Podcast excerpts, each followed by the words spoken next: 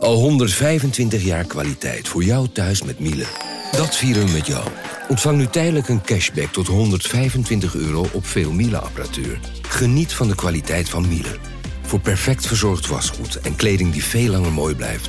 Voor een stralend schone vaat, even perfect als jouw diners. En een stofvrij thuis waarin echt hygiënisch schoon de standaard is. Check miele.nl voor alle feestelijke aanbiedingen. Ik ben al jaren ondernemer, maar waar moet ik eigenlijk allemaal aan denken nu ik voor het eerst personeel wil aannemen, voor het eerst ga importeren of voor het eerst een bedrijfslocatie zoek? Weet wat je wel of niet moet doen bij zaken die je voor het eerst oppakt. Check kvk.nl voor praktische stappenplannen. KVK, hou vast voor ondernemers.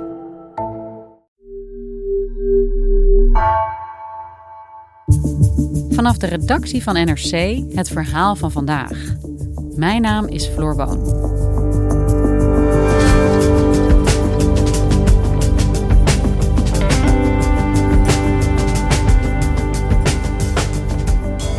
Het is een politieke gewoonte om onderwerpen waar veel discussie over is, niet meer te behandelen in de Tweede Kamer nadat een kabinet is gevallen. Vandaag stemt de Tweede Kamer hierover en dit jaar worden opvallend weinig onderwerpen controversieel verklaard, vertelt politiek redacteur Marike Stellinga. Hoe kan dat en hoe gaat dat straks na de verkiezingen?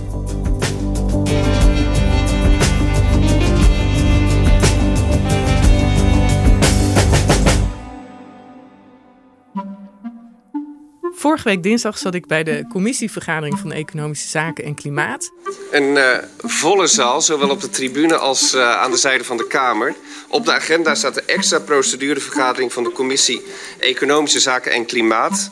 En het onderwerp is de groslijst controversieel verklaren. Die vergaderingen zijn altijd in vrij bedompte zaaltjes. Stel je voor TL-lichten, systeemplafonds, een hele grote ronde tafel waar je dan als publiek en pers tegenover zit. Nou, normaal zit daar een man of twaalf uh, van Kamerleden. Nu liep die zaal helemaal vol. Ik begin eventjes om alle Kamerleden bij naam te noemen. Dat is, dat is, al, een hele, dat is al een hele klus. Maar ik denk wel dat het goed is om dat eventjes uh, genoemd te hebben. Want iedereen was uh, bijna opgetrommeld omdat er gestemd moest worden over het controversieel verklaren van beleid. En wat houdt dat precies in, het controversieel verklaren van onderwerpen? Nou, als een kabinet valt, dan is het uh, gewoonte dat de Tweede Kamer, hè, er is geen kabinet meer, er is ook geen coalitie meer, hè, de partijen die samen het kabinet hebben gevormd. En dan gaat de Tweede Kamer altijd zelf kijken waar gaan wij de komende tijd tot aan de verkiezingen nog over praten, over debatteren en over besluiten. En vaak in het verleden is het zo gegaan dat best wel veel van het beleid dat het kabinet dat gevallen is heeft ingezet, dan controversieel wordt verklaard. Dat betekent dat de Kamer er niet eens meer over gaat praten. Dus ze leggen het onderwerp volkomen stil. En dat doen ze omdat een coalitie heeft natuurlijk samen een programma onderhandeld. Een plan voor wat het kabinet gaat doen. Als die coalitie niet meer bestaat, dan ligt daar dus veel beleid op tafel waar geen akkoord meer over is tussen die partijen. En dan is er de neiging om dat niet over te laten aan een Kamermeerderheid. Maar laten we dit nou maar even stil liggen tot de verkiezingen. En dan gaan we wel weer opnieuw onderhandelen over een nieuw kabinet. En hoe gaat dat in zo'n zaaltje? Wat gebeurt er dan? Nou, de voorzitter gaat echt een immense lijst. Hè. Je moet je voorstellen, ik zat bij klimaatbeleid. Nou, daar is, dat beleid is onder het kabinet Rutte 4 dat gevallen is heel erg uitgebreid. Robjet heeft een waslijst werkelijk aan plannen. Nou, die hele waslijst wordt dan voorgelezen. Agenda punt 1. Voorstel van het lid Kuiken houden de regels voor het vaststellen van parkeerbelasting per minuut bij kortdurende parkeer. Gaan we door naar agenda punt 7. Regels ter bevordering van de Agenda punt 9. Voorstel van lid van agenda punt 10 de regels over energiemarkten. Agenda punt 36, de raad. Agenda punt 37, de Energieraad. En het laatste agenda punt 38, visieverordening voor het platform voor strategische technologieën voor Europa, STEP. En het opvallende was deze keer dat er echt heel weinig controversieel werd verklaard. Nee, niet controversieel. Niemand, niet controversieel. Heel goed, niet controversieel. De heer Kops namens de PVV. Ja, graag deze controversieel verklaren. Anderen. Mevrouw van der Plas, BBB. Wij willen deze ook controversieel verklaren. Sluiten anderen zich daarbij aan? Dat is niet het geval. Dan is hij daarmee niet controversieel verklaard. En klimaatbeleid is niet onomstreden in de Tweede Kamer. En ja, toch werd heel veel, mocht eigenlijk doorgaan op de agenda. En ik had van tevoren iets meer vuurwerk verwacht. Ik wist wel op de dag zelf dat het waarschijnlijk die kant op zou uitvallen. Maar ik dacht, dit wordt best nog wel spannend. Maar dat was het eigenlijk toen ik daar zat, allerminst. En dat is toch opvallend, want ja, het kabinet is gevallen absoluut niet in goede sfeer. daar zit uh, behoorlijk wat onmin over hoe het is gegaan tussen de coalitiepartijen. Dus dat hier dit zo geruisloos zou verlopen en dat eigenlijk zo weinig controversieel werd verklaard. Ja, dat leidde bij mij wel tot vragen. En toen het daarna bij andere commissies zo ging, vroegen we ons op de Haagse redactie wel af: ja, wat, uh, waar komt dit vandaan? Wat betekent dit? Ja, en jij zat bij die commissie die gaat over klimaatonderwerpen. Er zijn best wel veel omstreden onderwerpen op dit moment op de politieke agenda. Uh, asielbeleid, stikstof, uh, misschien medisch-ethische kwesties.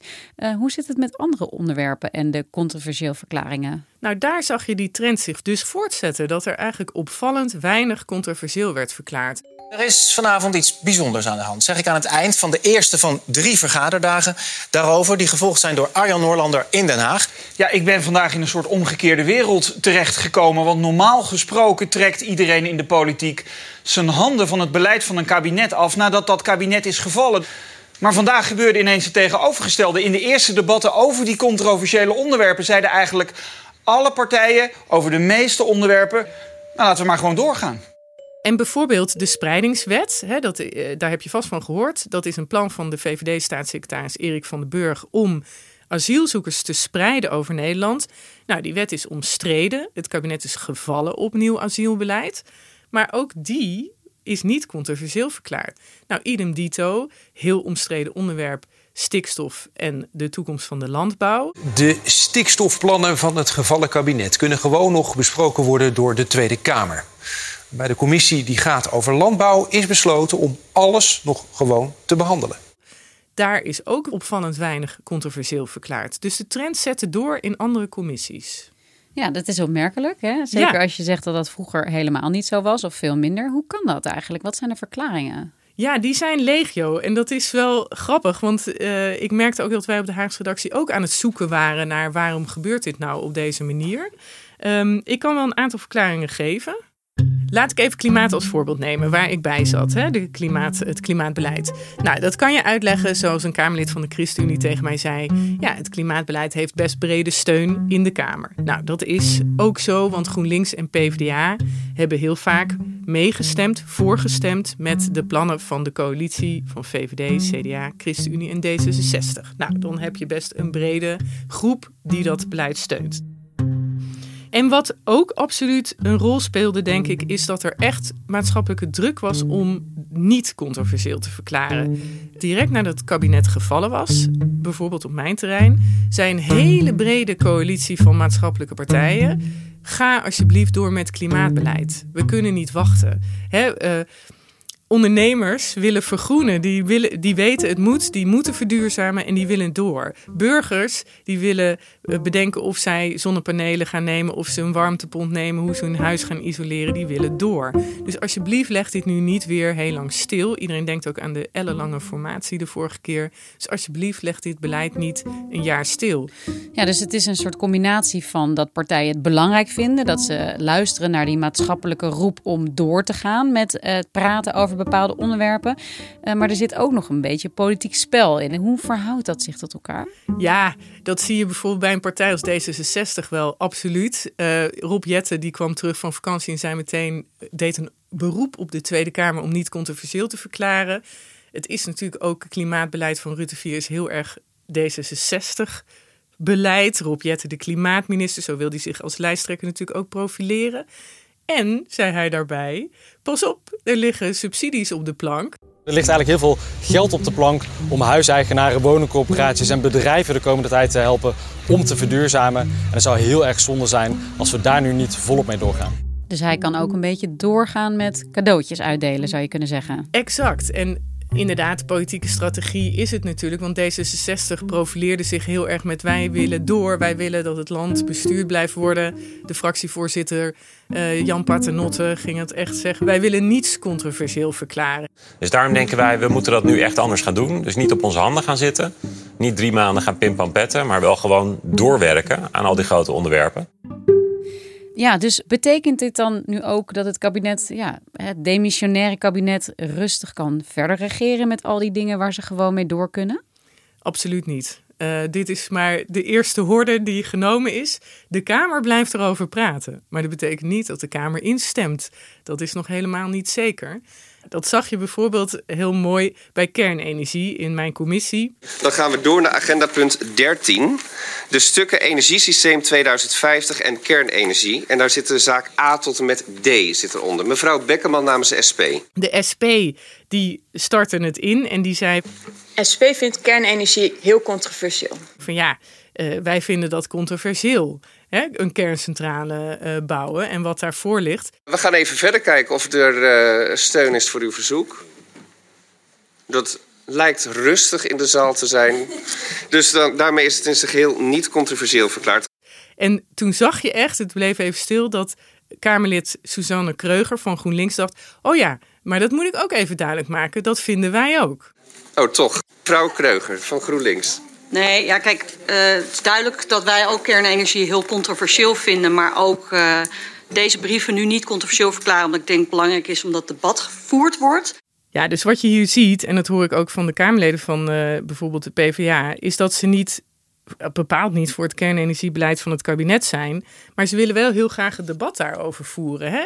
En ja, wat zou het toch fijn zijn? Er zijn een paar lopende onderzoeken die uh, de minister Rob Jetten heeft uitgezet.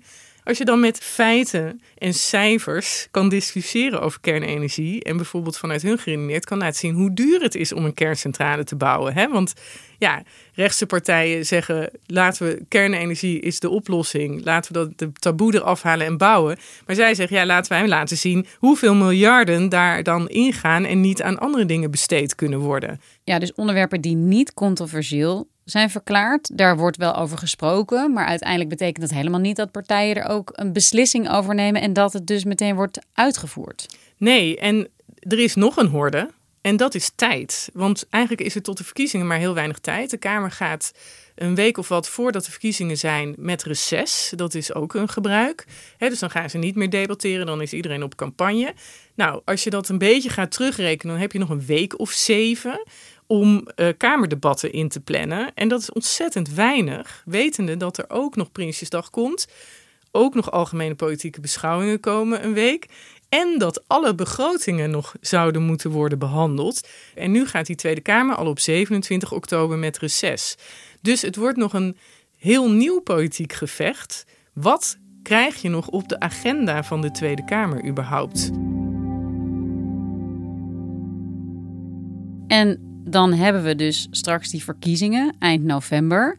Uh, zoals het er nu naar uitziet, in ieder geval als we de peilingen van dit moment een beetje mogen volgen, dan zal de samenstelling van de Tweede Kamer er straks heel anders uit gaan zien dan nu. Ja. Maakt dat eigenlijk nog iets uit? Hè? Kunnen zij, moeten zij door met wat er dus nu vorige week in die commissievergaderingen is besloten? Of mogen ze op zich opnieuw buigen over die controversiële of niet controversiële onderwerpen? Ja, een Kamerlid mag altijd eh, opnieuw agenderen dat hij iets controversieel wil hebben. Dat kan weer dan door de commissie over worden gestemd. Dat kan, daar kan dan weer plenair over worden gestemd. Dus dat zou bij een geheel nieuwe samenstelling van de Tweede Kamer opnieuw kunnen. En kijk, dat was ook de reden dat bijvoorbeeld vroeger uh, het gebruik was dat een ja, als er een substantiële minderheid was in de Kamer die iets controversieel wilde hebben voor de verkiezingen, dat daar de rest ook wel een beetje naar luisterde. Hè, uh, dat is niet altijd gebeurd, maar dat is wel zeker voorgekomen. En dat is natuurlijk met het oog op voorzie jij dat die nieuwe Tweede Kamer heel anders van samenstelling gaat zijn dan de oude Tweede Kamer? We zeiden net, in de huidige Tweede Kamer is het klimaatbeleid best breed gesteund. Maar de kans is natuurlijk heel groot dat in de nieuwe Tweede Kamer de twee zeer kritische partijen op het huidige klimaatbeleid meer zetels krijgen. Dat is BBB van Caroline van der Plas en de nieuwe partij van Pieter Omtzigt. Ja, dus eigenlijk zeg je ook, alles kan nog veranderen straks. Als die twee partijen meer zetels halen en zich dus ook anders zullen gaan opstellen in de Tweede Kamer. Maar dat is niet per definitie heel efficiënt. Dat beslissingen die nu worden genomen straks weer ja, ongedaan worden gemaakt. Ja, ja maar dat is dus dat, dat is onze democratie. En dat zijn de, de, is de waarde en de rol natuurlijk van de verkiezingen. En ja, we kijken hier tegen verkiezingen aan die meer dan ik vaak heb meegemaakt open liggen. Waar echt hele andere uitkomsten kunnen zijn dan wij gewend zijn de afgelopen tijd. Ja, en dat heeft dan ook een nieuwe politieke realiteit. En het zou ook heel gek zijn als dat niet zo was in een nieuwe Tweede Kamer. En je kan hier ook echt genuanceerd naar kijken. Aan de ene kant de, de, het parlement, de Eerste en de Tweede Kamer, ja, dat zijn onze hoogste democratische organen. En het is heel goed dat die zich nu niet monddood maken of stil laten leggen omdat een kabinet is gevallen. Hè? Dat is perfect, zou je kunnen zeggen, voor de, het primaat wat eigenlijk bij de Tweede Kamer moet liggen. Aan de andere kant moet je door die tijdsdruk ook niet te veel voorstellen van doorgaan nu. Want bijvoorbeeld in de Tweede Kamer ligt nu de Energiewet. Dat is een hele belangrijke modernisering van wetten die eigenlijk nu verouderd zijn. Het zat nu ook in de fase van hoorzittingen. Dan komen mensen uit het land vertellen wat ze van de wet vinden, wat hun bezwaren zijn. Technische briefings. Het is natuurlijk een hele ingewikkelde wet.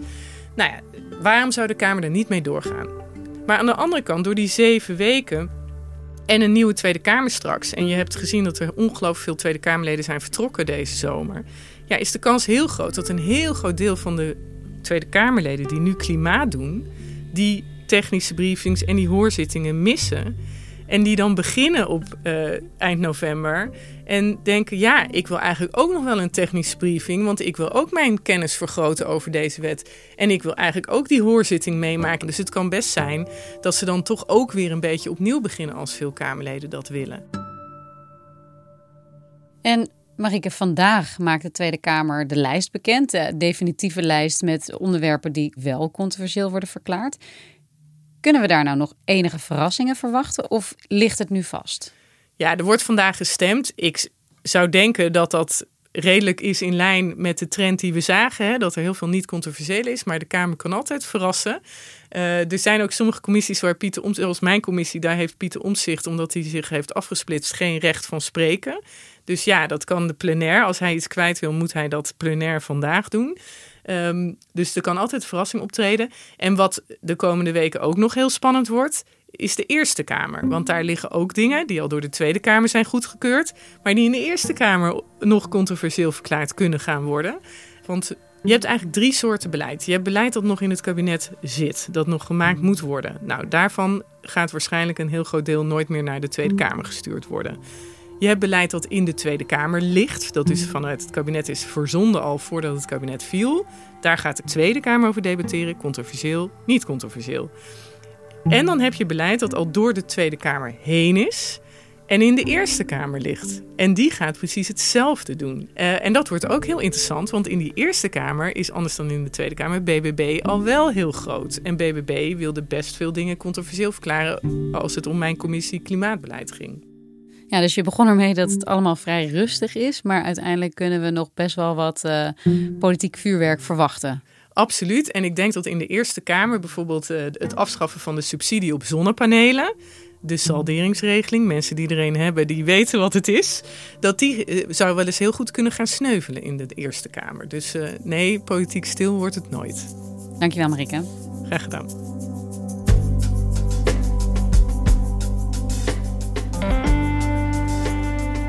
Je luisterde naar vandaag, een podcast van NRC. Eén verhaal, elke dag. Deze aflevering werd gemaakt door Tessa Kolen en Ruben Pest.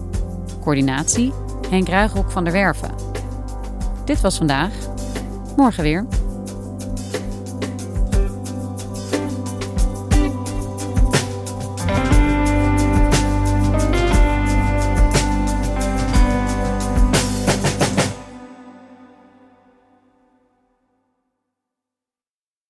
Technologie lijkt tegenwoordig het antwoord op iedere uitdaging.